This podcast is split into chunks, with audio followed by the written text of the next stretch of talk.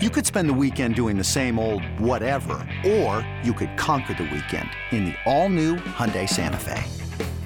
Visit HyundaiUSA.com for more details. Hyundai, there's joy in every journey. This episode is brought to you by Progressive Insurance. Whether you love true crime or comedy, celebrity interviews or news, you call the shots on what's in your podcast queue. And guess what? Now you can call them on your auto insurance too with the Name Your Price tool from Progressive. It works just the way it sounds. You tell Progressive how much you want to pay for car insurance, and they'll show you coverage options that fit your budget. Get your quote today at progressive.com to join the over 28 million drivers who trust Progressive. Progressive Casualty Insurance Company and Affiliates. Price and coverage match limited by state law. This is the Daily Tip presented by BetMGM. Now, here's Chelsea Messenger and Michael Jenkins you pinned a TV network to each league, obviously you start with the NBA. Is the NBA not Bravo? The most drama, the most dramatic yes. personalities, and the most pettiness of them all? Totally. Absolutely. Hey, guess who slid into someone's DMs? Don't tell me KD. Yes, he did it again. He even created a burner account on threads. You know this is happening. Uh, did you hear that Zion got a stripper pregnant? Have you heard this? this is all Bravo. This is all that is exactly what the NBA is constantly. Guys going on Twitter and saying things that are cryptic. Better oh, than yeah. Bravo. Whoa. I mean, you're not wrong. And also, you have NBA players get involved with reality star shows. How many Kardashians? The Kardashians have dated at least like half the teams in the NBA. So they all come together and work as one. I'm telling you, if you're into reality TV, you can definitely get into the NBA. Oh, for sure. Uh, especially with some of the characters. And I know they're real people. Maybe we shouldn't call them characters, but that's how their personalities feel. It feels like we have true heels in the NBA. And one of yeah. those over time has really been Joel Embiid. And even when you say heel, you think of like professional wrestling. And he even does some wrestling moves when he's doing celebration. He does like the suck it move that was popular in like the 1990s. And Joel Embiid, he is back at it again. Uh, now he's doing it by leaving some question marks when it comes to his future. He says he wants to win a title in Philly or wherever. I just want to win a championship. Um, you know, whatever it takes. I don't know what that's going to be, whether it's in Philly or, you know, anywhere else. You know, I just want to have a chance uh, to accomplish that. I want to see what it feels like to win that first one and then you can think about, you know, the next one. Um, you know, it's not easy. Um, but you know, it takes more than you know one, you know, two, three ups. You know, gotta have uh, you know good people around you, and you know, like myself. You know, every single day I work hard to, you know, be at that level. Okay, so the quality of that was not the greatest. So let's try to uh, dive in a little deeper because obviously the biggest takeaway for most people is that he wanted to win a title in Philly or somewhere else if that is what it takes. So, do you think this is him trolling? Because this is what he kind of claimed on Twitter. He said after the fact, he said, Buddy, check my middle name when somebody told him this. And his middle name on Twitter says Joel Trowell Embiid, and then followed it by mm-hmm. a tweet saying, I've lost my pe- place as the best troll here. And mm-hmm. it went to Daryl Morey. First of all, when you work somewhere and you say this about your boss, Feels right. like not a great move. I, I honestly, I, I here's what I think. I just don't think this is a big deal. Seriously, I, I don't think this is a big. This is the NBA.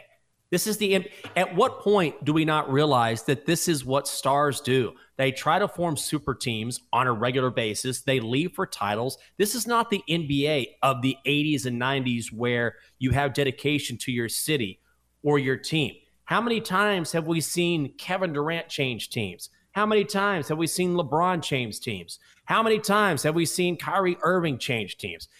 Just a couple years ago, Dame was talking about how he's loyal to Portland. He never wants to leave, and now he wants to be traded. He wants to win a championship. How many teams has Jimmy Butler played on? This is the NBA. So when Joel Embiid comes out and says, I just want to win a title, whatever it is, we're like, oh my God. Oh, oh my God. He, he's not dedicated to Phil. None of these guys are. This is the NBA, and these guys will go wherever they have to go to win a title, just like they have for the last couple of decades. Guys change teams, superstars change teams all of the time. So I understand the initial reaction like, oh my God, I can't believe that he's saying he would go elsewhere. What he's saying is just indicative of the current NBA player mentality, which is just because I'm here doesn't mean I have to stay here. We see this all the time in the league. A player demands a trade, they get traded away. They want to go play with their buddy. They go play with their buddy. And so I think he's just expressing that naturally because if you talk to an NBA player casually, I think they would all say this. There's no loyalty in the NBA anymore, with the exception of a few players. Um, but here's the other takeaway for me is that you are the MVP of the league. You should be the cornerstone that these teams are building around. It shouldn't take you going to another team to win a title because one would think if you're supposed to be the best player in the league, uh, you should be the starting point. And I think the play of Joel Embiid in the postseason also kind of rubs me the wrong way because mm-hmm. if you put up a final score of, you know, 15 points in a postseason game, can you really really sit here and complain about the organization for not winning titles? Like I think some of the blame probably goes on you, sir. Yes, and also Joel Embiid folded like a tent during the playoffs, and he talked about how great it was to win MVP, and that's all well and fine. He earned it. Good on him. He's been a hell of a player in the NBA for a long time. But also, if you're going to be the MVP, you need to show up in the postseason. So I don't know if Joel Embiid is going to win a world title at some point, but again, as good as he is, I am not stunned at all that he suggested that it just might not be in Philly. This this is now the NBA. That's the way it is. I also think that I think he should kind of keep his mouth shut a little bit until he gets back to the good graces in the postseason. Because it's fine if you talk a lot of trash and stir the pot and you're good, which most of the time Joel mm-hmm. Embiid is. He had a great regular season. But when you kind of have this attitude where he's going back and forth with people on Twitter about, well, I'm just a troll. Like, you sh- should you really be trolling your own city if you're the superstar of that your that team? Like, that's what it also comes down to for me. Like, think about your favorite team or a team in your hometown. Mm-hmm. Can you imagine like the quarterback of said team like constantly trolling the team? It right. feels weird.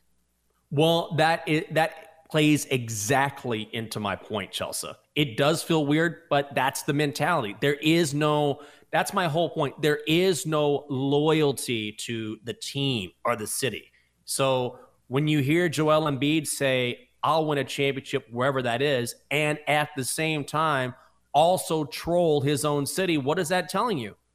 He doesn't care where he's playing. Yes, he cares about the Sixers organization. And if you ask him seriously, of course, he's going to give some sort of soliloquy about how good the Sixers have been to him and that he loves the city of Philadelphia, blah, blah, blah, blah, blah. But ultimately, of course, he cares about being a troll and cares about winning a title. And it doesn't, it's city agnostic. He cares in that he's there for the time being.